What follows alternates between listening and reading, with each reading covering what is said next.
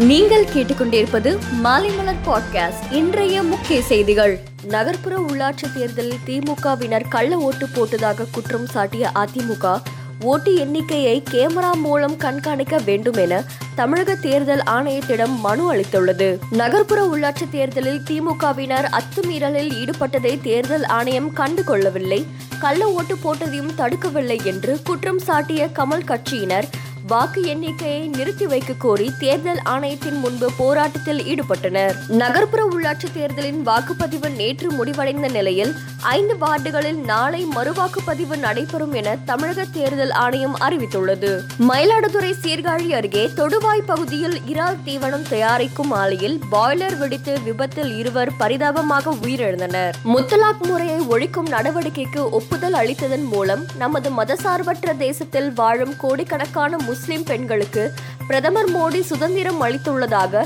பாஜக தலைவர் நட்டா தெரிவித்துள்ளார். மேற்கு வங்காளத்தில் மம்தாவிற்கும் ஆளுநருக்கும் இடையில் மோதல் இருந்து வரும் நிலையில் தற்போது மம்தாவின் பரிந்துரை கடிதத்தை ஆளுநர் திருப்பி அனுப்பிய நிலையில் மீண்டும் மோதல் வெடித்துள்ளது. இந்திய டெஸ்ட் கிரிக்கெட் அணியின் கேப்டனாக ரோஹித் சர்மா நியமனம் செய்யப்பட்ட நிலையில் அவரது தலைமையின் கீழ் மூன்று கேப்டன்களை உருவாக்க திட்டமிட்டுள்ளதாக தேர்வுக்குழு தலைவர் சேத்தன் சர்மா தெரிவித்துள்ளார். ஆஸ்திரேலியாவுக்கு எதிரான கடைசி டி டுவெண்டி கிரிக்கெட் போட்டியில் இலங்கை அணி வெற்றி பெற்று ஒயிட் வாஷை தவிர்த்தது.